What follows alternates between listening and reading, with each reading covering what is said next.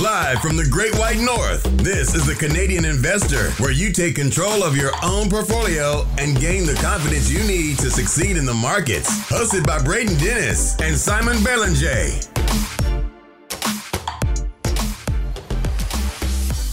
The Canadian Investor Podcast. Today is September first, twenty twenty-one. Today we have all kinds of topics. We're talking about some of the best fifteen Canadian stocks over the last five years. We're talking about short reports. We got credit rating agencies. And then Simon's going to talk about keeping your cryptocurrency safe at the end there. So we got a jam-packed episode. Simon, I say we get right into the fifteen performers on the T S X. So before we kick this off, how many of these stocks would you say you own? I don't own many. I think I, I don't even own one. Just not even one. Wow. No, no, I don't even own one. No, that's because you, you keep forgetting to pull the trigger on Shopify. That's what it is, isn't it? Yeah, that would be it. Yeah. Okay, fair enough. I'm surprised to hear that, but I know you own mostly U S securities, so I guess it's not that surprising.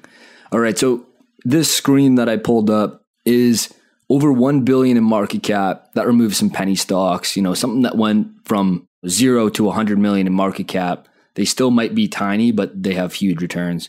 So let's screen that out. And then I also screened out materials and commodities because the entire list moves to materials and commodities with that like boom bust nature. So there's like bankrupt oil and gas companies up a bajillion percent after being rescued like five years ago. They're maybe bankrupt and here they are. So it just ruins the screen. So I got rid of those. All right, here they are. Number one, Trisura Group. T S U on the T S X. So these are all trading on the T S X. Trisura was actually an insurance company spun off by Brookfield in twenty seventeen. This stock is up an absurd amount. Now it is approaching two billion dollars in market cap here. You got to hang on to those spinoffs. This has been a tremendous performer. Uh, next up is Well Health Technologies. We've talked about this one a lot. I've been pretty bearish. I've given my sentiment on why I think it's extremely overpriced and it continues to go higher. So it just shows that you can't be right on everything. And Shopify is up three thousand four hundred forty percent since I P O, two hundred forty billion dollars in market cap on the T S X. It is the behemoth on the T S X. It has driven a large percentage of returns. We also on this list have Cronos Group, Canopy Growth Corp, and Tilray. So there's three cannabis producers here. What a wild ride it has been. You know, they they went up to prices that made no sense, nosebleed valuations back before we legalized cannabis here in Canada. They've come back down to life, but they're still up a ton from I P O. So that's something to consider. Score Media and Gaming, ticker S C R. This was actually just purchased for over two billion dollars by Penn National, which is a gambling roll-up strategy. They own parts of Barstool Sports, if you're familiar with that brand as well.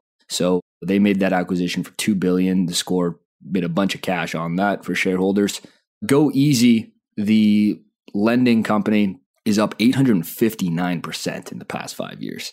Who would have thought? Ballard Power Systems, the fuel cell producer. T F I International is up four hundred thirty-two percent. It's up, up like one hundred fifty percent in the last sixteen months alone. What a performer that's been. CargoJet, another great performer, transportation stock. B R P, they uh, it's Bombardier Rec Products. They make Sea-Doo, Skidoo, and the Can-Am brand and more. A T S Automation Tooling System, ticker A T A. My beloved Constellation software is up three hundred one point five percent in the last five years. Stock is now forty-five billion dollars in market cap on the T S X.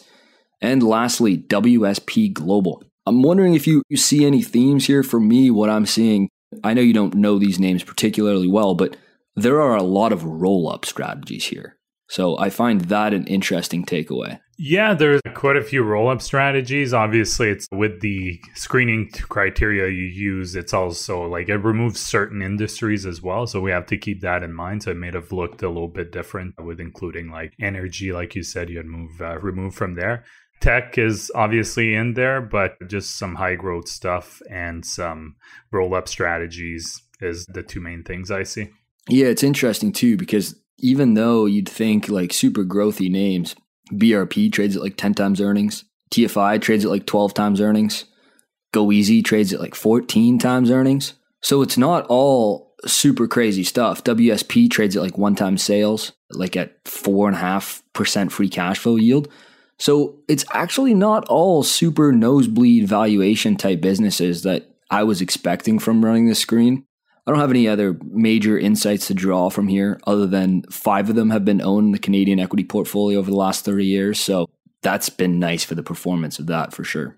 Yeah. And just a reminder, this also is not, there's some really good businesses in there, but it's also not an indicator of future performance, right? So uh, just uh, for people to keep that in mind too.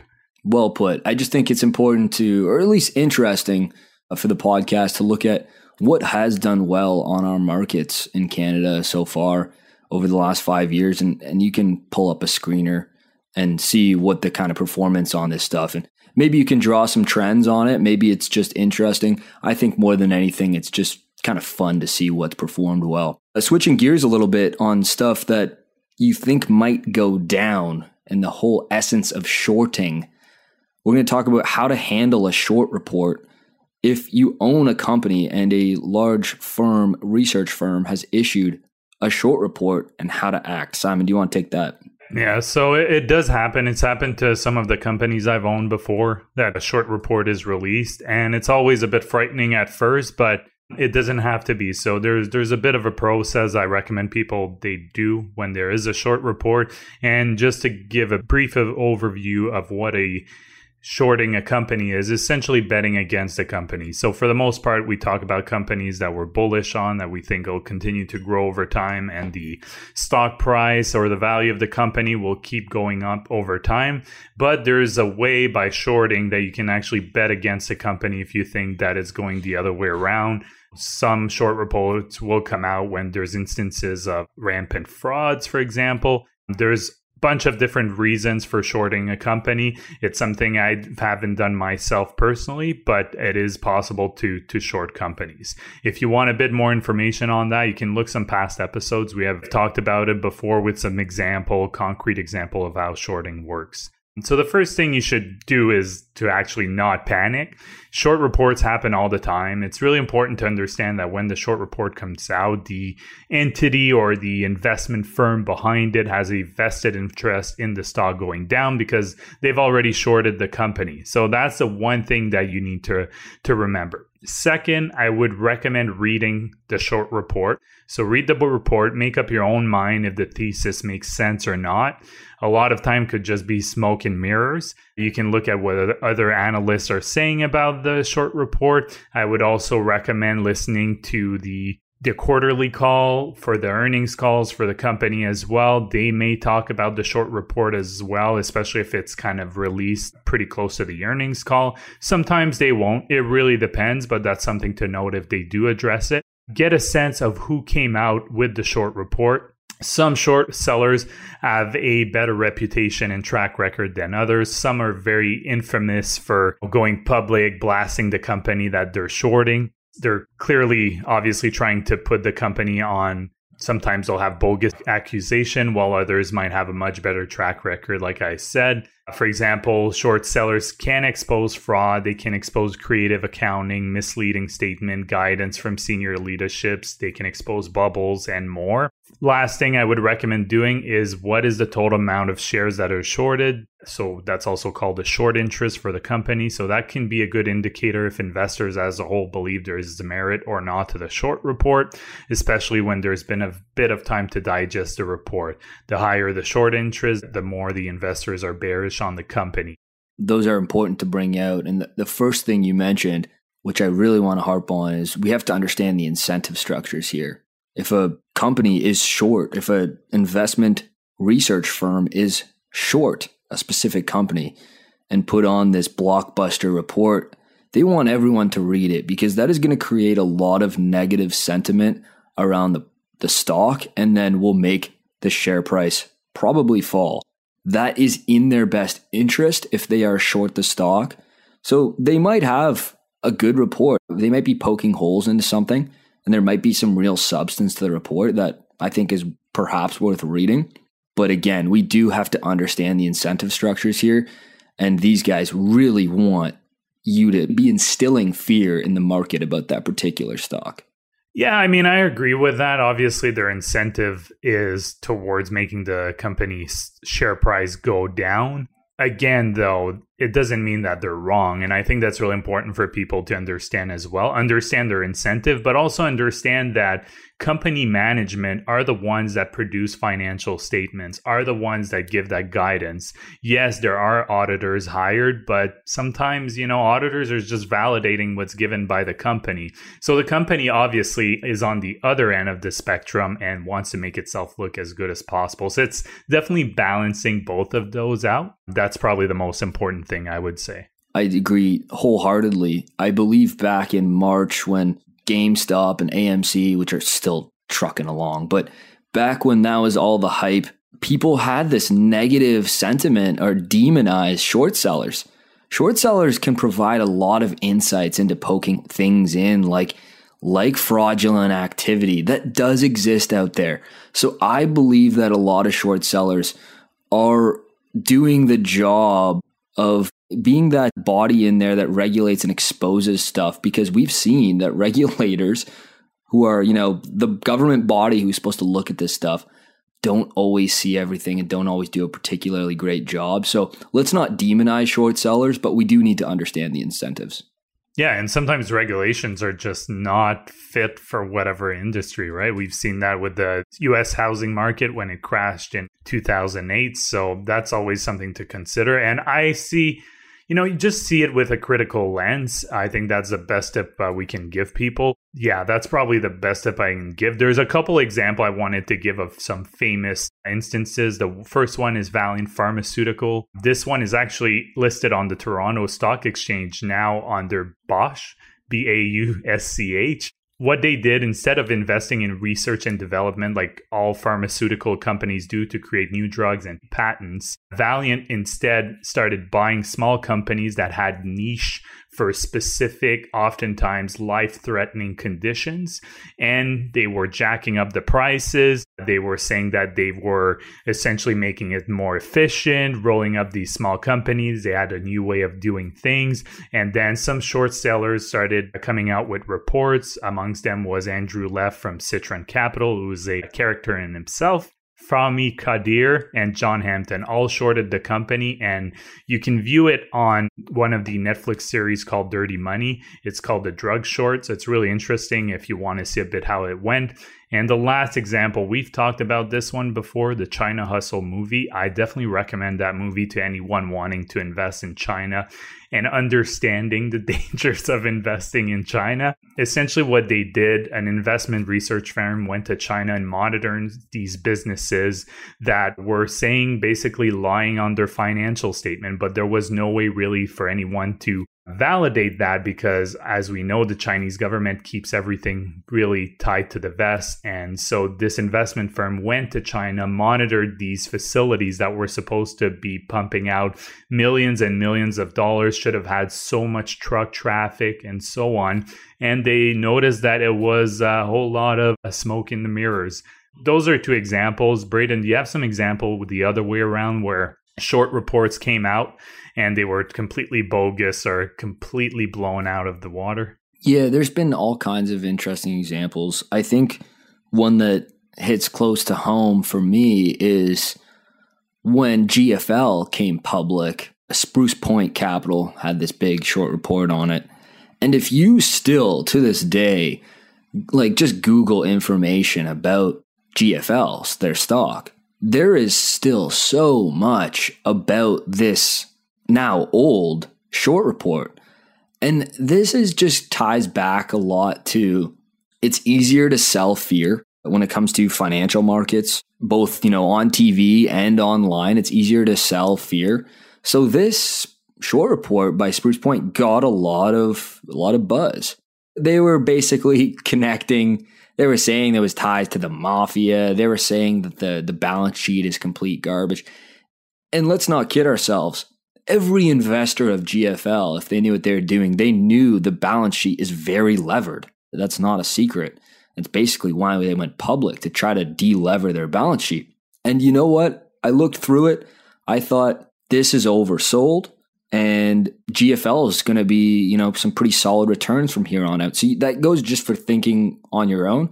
And G F L has been an exceptional stock since then and since their I P O. So I'm happy to own it here. And it's a company that got a lot of buzz for professional investors tying to all kinds of sketchy stuff. But whether there's smoke, there's fire. Some of the, the lower management may be true, but I truly believe that Patrick Doviglia, the C E O and the founder of G F L, means well, and that he's building a very big business right now.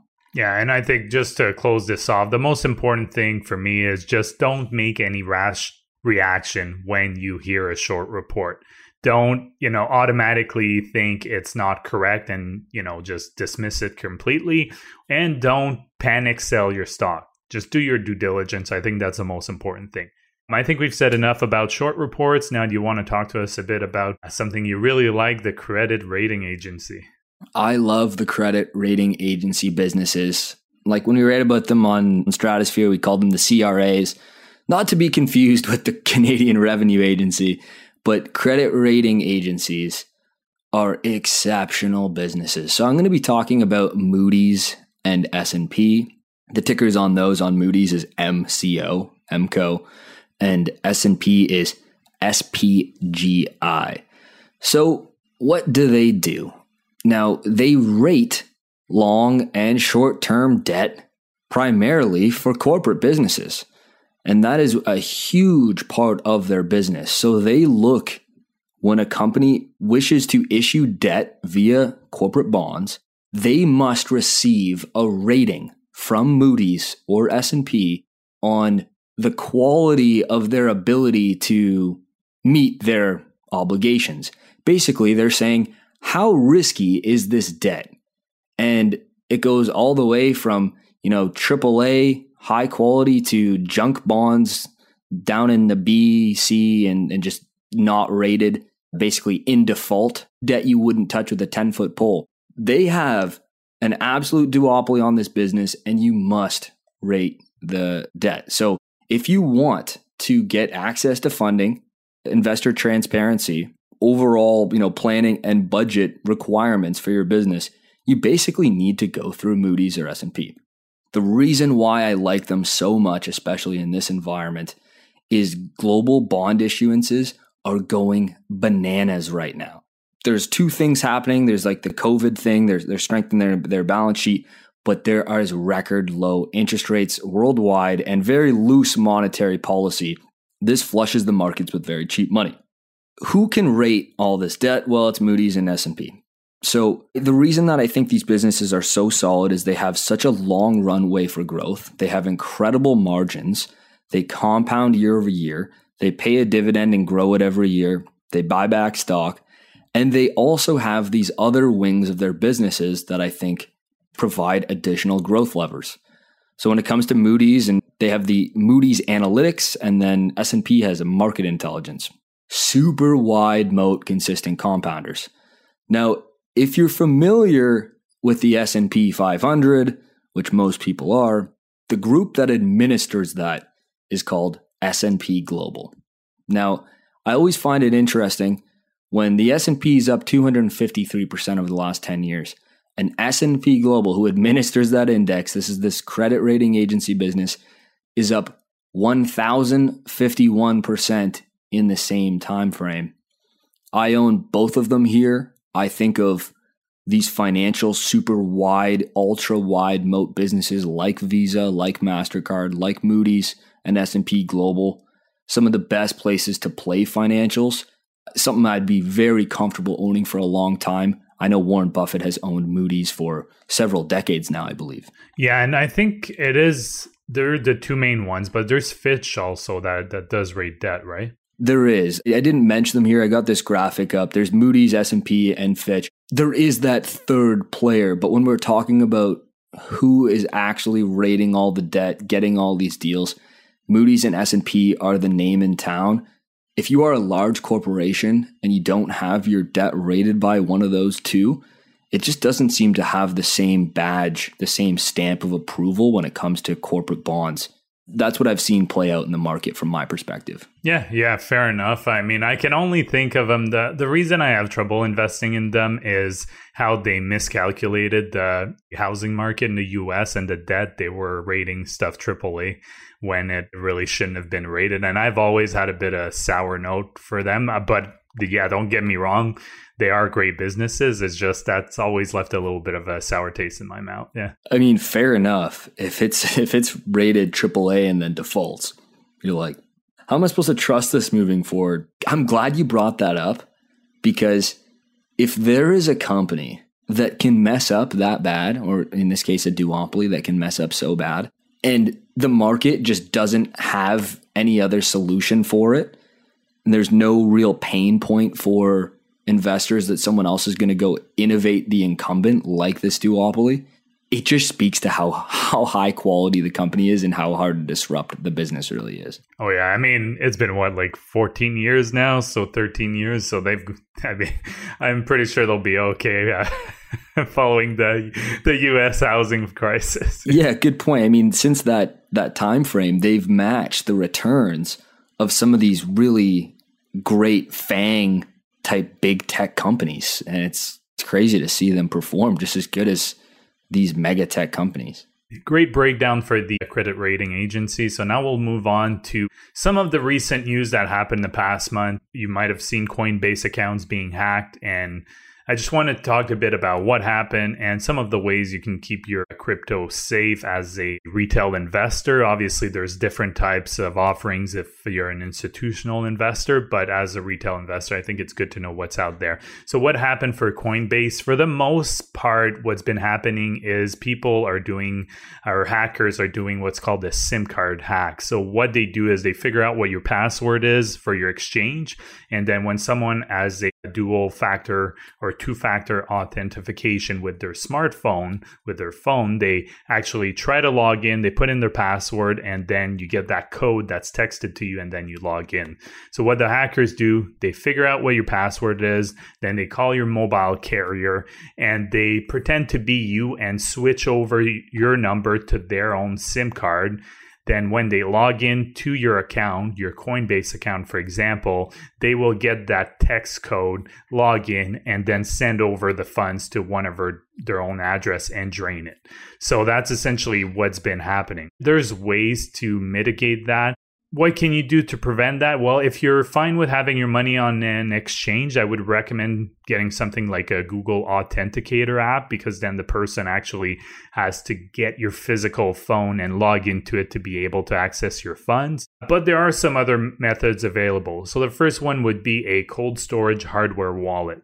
So cold storage hardware wallet is essentially a way to store your Bitcoin or other cryptocurrencies where you have a device that lets you access your private keys, so to be able to send money out. This means you can only send Bitcoin to another address by using this physical U S B, which requires a password when you enter it, but it's manual, so you cannot do it remotely. There are some risks for that as well. You can lose your device, you can lose your seed phrase, which is essentially a backup for your device. And if you do that, you have you've lost your Bitcoin and you'll never be able to get them back. There's a couple of different companies out there. You can look them up. Some of the better knowns are Ledger and Trezor. But whatever you do, if you want to go that way, just make sure you buy it directly from the manufacturer, not from a third party like Amazon, because people can hack the actual device. So you want to make sure you get it there. I really need to do this.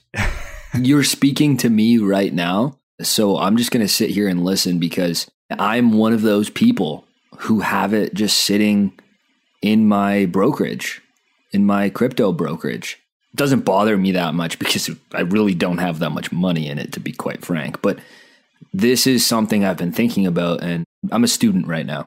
The next option, which brings security probably to a bit another level, is called multi-signature wallets. So you can, basically they're called multi-sig, and they're a cryptocurrency wallet that require two or more private keys to be able to do a transaction. So an easy example of that is I could have a two of three requirement I could tell Braden, you know, you have one of my keys, I have the other one, and then another friend has the other one. So whenever I want to access my Bitcoin and be able to send them, I need my key and either Braden's key or my other friend to be able to access it. Another way to easily understand that is you're going to bank vault and you need two keys to access the bank vault, or the famous, you know, nuclear launch codes in the U S where there's multiple people that need the key at the same time to be able to launch it. So that's how, in a nutshell, multi-signature wallets work. Which one should you use? That's a personal decision. I would say exchanges are fine if you have smaller amounts of money. And by small amounts, I mean this will vary from people to people. Personally, if you have more than five thousand dollars, you'll probably want to look into, at the very least, cold storage, like I mentioned before with the U S B device. If you have some larger amounts of money, some pretty significant amounts, then the multi-signature option probably makes a lot of sense. But as long as you're aware of the risk of each, obviously the exchange, you know, it's easy to use, but there's always that risk of potentially getting hacked on an exchange, which you don't have with the other two other two options. So for someone like me, and I'm looking into doing this, are there fees associated with it?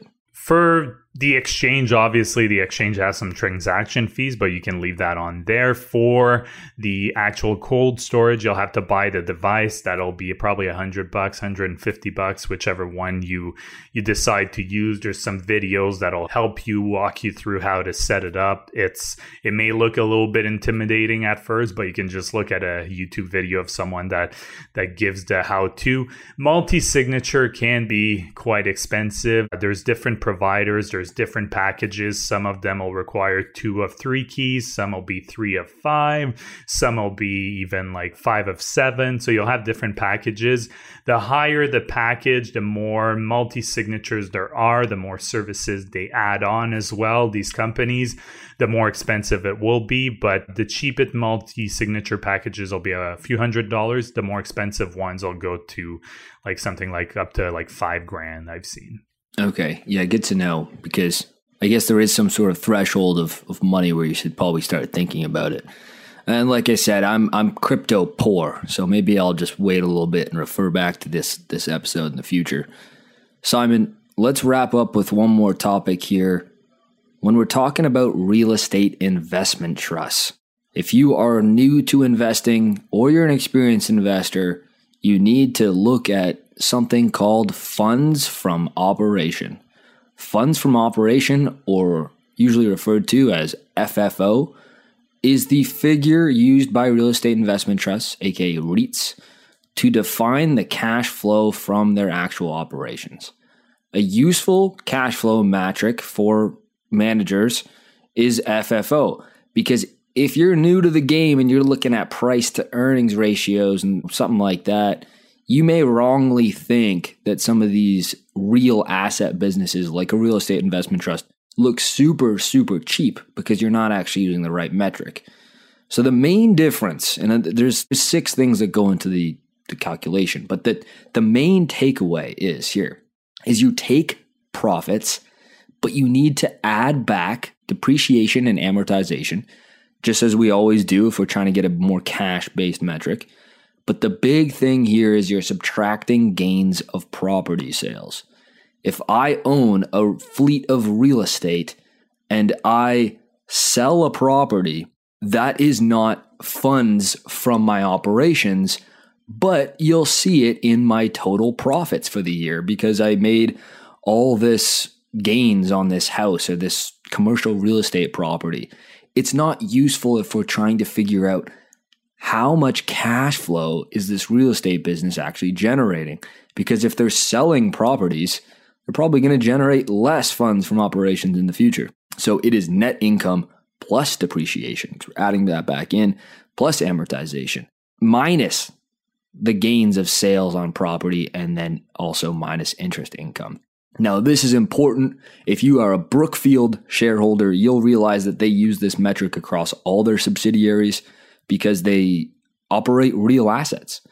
Now, a few smart accounting folks came up and said, hey, it's still not perfect. There's something better. We can use adjusted funds from operation, A F F O.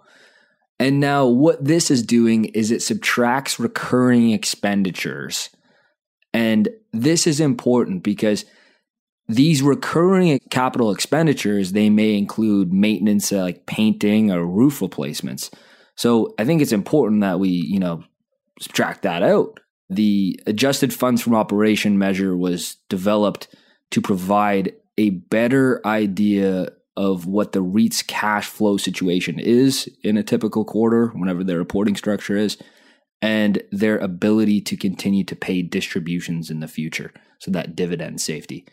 So if you are a REIT or real asset investor, we want to look at cash flow, and adjusted funds from operation and funds from operation are the real truth. They're the real truth when it comes to valuing how effective these businesses are at generating cash. If you're using net income, everything's going to be all out of whack. So you don't have to be a accountant, a C P A to understand this stuff. You just have to recognize that if I sell property and have net income, that should not be part of the cash flow for the business. And and that's really important to understand. Yeah, yeah, exactly. And I think an easy way to wrap your head around if you're not looking to to look into these metrics all that much is you just take the company's profit and you just remove any expenses that are non-cash items, and then you kind of adjust for one-time expenses or losses. So it's that's an easy way to to do it. You can find most of this information, so you don't have to calculate it all yourself. So in the supplemental financial information that most REITs, at least very like all U S REITs will have that. I've noticed Canadians, it's a bit hit or miss, I find, with the, the supplemental financial information. But in those, they'll actually give a thorough discussion or a thorough breakdown of A F F O and F F O. They'll give the payout ratio relating to those. So those are really useful. If you invest in a REIT, look at those statements, not just the main annual report, for example. You want to look to at the uh, supplemental financial information. There's a few businesses like REITs like this where you really have to kind of strip away some of the accounting to find out how much cash the business is actually generating. This is the same reason why we have seen the big shift. It's not a new shift, but now we've seen investors get a little bit smarter, and they go, net income may not necessarily be a good metric in the future for all businesses. And that's why free cash flow is so useful, because we are stripping out a lot of the things that are not cash related and getting a very clear picture of what the actual cash flow is from the business. And a lot of it has to do with capital expenditures uh, having such an impact on the income statement. So I think that's important. We, we discuss this. I know that accounting jargon is somewhat hard to, to grasp, but just like anything, if you keep working at it, keep listening to the podcast, these things start to make some sense in your brain. So I actually will put you on the spot a little bit, but it's an easy one, so worry not. Okay, let's see if I pass the test. So a year and a half after the pandemic started, what do you think about REITs that are focused on office space and retail REITs? Has your view changed a bit? Because we've seen some of the other type of REITs rebounded pretty well, but those two have still been uh, lagging behind a bit. Yeah, it's a great question, right? And and I was thinking about this recently because right when the pandemic started, I told you guys on the podcast that, you know, I'm not a huge fan of owning pure play office space right now. Maybe from a global perspective, but not here in Canada, especially. The one I owned was Allied REIT, which owns pure play office space. They own, by the way, they own some of the best office space in Toronto. Their new project is going to house the new two towers for, for Shopify. So they own great assets. Let's just get that out of the way. But I didn't really want to be owning real estate that's pure play office in Toronto, when we are seen to be the most hesitant to go back to the office compared to major city centers in North America. So I'm glad you brought this up, because I look back and that was a good sell. These things have not come back. They've still had some really negative price sentiment. So, you know, it was a good thing that I sold some of these things. Another thing that I think is useful to bring up from this perspective is Brookfield saw their real estate portfolio, which is primarily office and retail, they said, hey, this stuff is so cheap. We think long-term, we own some of the best property in these global city centers. You know, it's, it's all over the world, these city centers, you know, from London to Toronto to New York, they own some of the best real estate. And they said, hey, we're taking all of Brookfield Property Partners. We're taking the entire REIT. We're taking it private. Brookfield Asset Management is going to own one hundred percent now. They bought all the shares. It really, there's a very differing opinion on the sentiment around these types of properties. But I think location and quality is everything.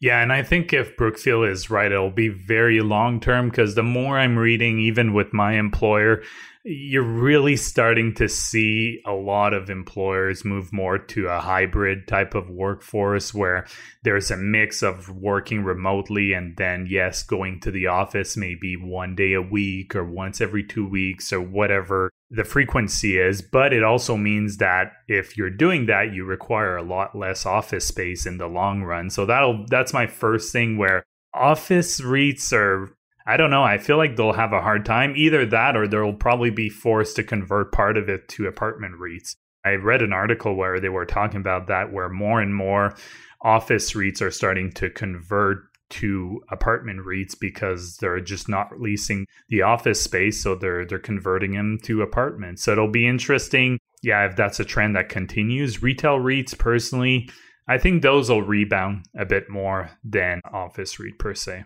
It really does come down to quality. If you own good quality locations and good quality assets, like in those big city centers that are not going anywhere, they're in prime location, you know, that they're nice, those are going to be proving useful. And on like from the retail perspective and then from the office side, my takeaway is that, look, the landscape of how we work has changed. That's a guarantee. It has changed. But from my perspective, the value of the office has also shown through. And so that's why people are probably going to be going towards some hybrid scenario, because the value of the office is important from a variety of, of different ways, whether it's employee satisfaction or getting things done. But do you need to be in an office five days a week? I think that people are thinking, no, you know what? We don't. Yeah, no, I think you're right. Quality is important. And yeah, my point was more that we're not going back to what it was pre-COVID. I think that's that's, uh, right. that's the biggest takeaway from the base yeah. case. The base case has changed mm-hmm. for sure. Yeah, that's it. But absolutely. Yeah, I mean, there's different types of REITs too. So that's important for people to remember. If you want exposure to, to real estate, you can stay away from these specific types of REITs. You know, there's all these different kinds. There's data REITs, like we've mentioned before. There's healthcare REITs that own properties that have healthcare providers in them. You can think of other ones. I'm those are just two that come off. Industrial, Industrial REITs, REITs have yeah, those been are on good fire. Ones. Yeah, or my uh, yeah, or my uh, favorite marijuana play that yeah, industrial the, innovative, innovative properties. Yeah, yeah, yeah. And hey, look, we I've talked about American Tower and Equinix. You also own Digital Realty Trust there. You own it with Equinix, right? Like yeah. a fifty-fifty type. Yeah, that's it. You play both. Mm-hmm. I think that's a good way to go. Those are structured as REITs, like Equinix, American Tower. Those are REITs that are fairly high growth compounders.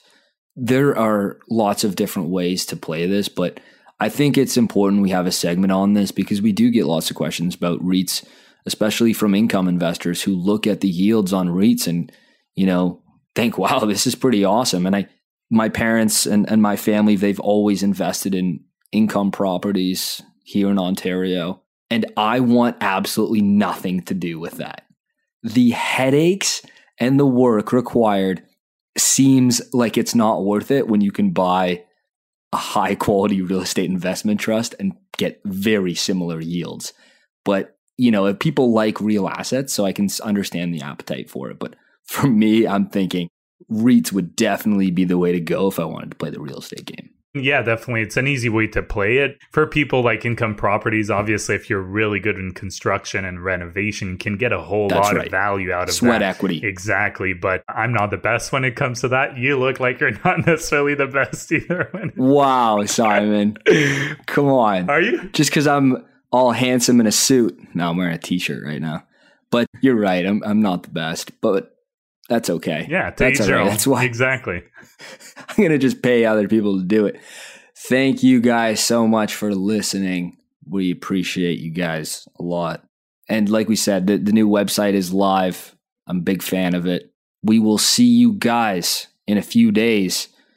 We will have an interview for you on the next episode, I believe. Is that right, Simon? Yeah, yeah. I'm uh, have an interview we'll be posting for the next episode. It'll be all about crypto. So if you guys are interested in learning a bit more about not only Bitcoin, N F Ts, DeFi, so decentralized finance, we're going to be talking all about that with my guest. It's me and uh, the guest. So stay tuned. It'll be uh, very interesting, especially if you're wanting to learn more about that. Yeah, well put. I'm excited to listen to the conversation personally, mostly because I'm just like very intermediate with crypto. I do think it's worth paying attention to something like that. But if it's not for you, we'll be back with the regular chatter about financial markets of public securities and stocks. So thank you guys so much for listening. Take care. The Canadian Investor is not to be taken as investment advice. Braden or Simon may own securities mentioned on this podcast. Always make sure to do your own research and due diligence before making investment decisions.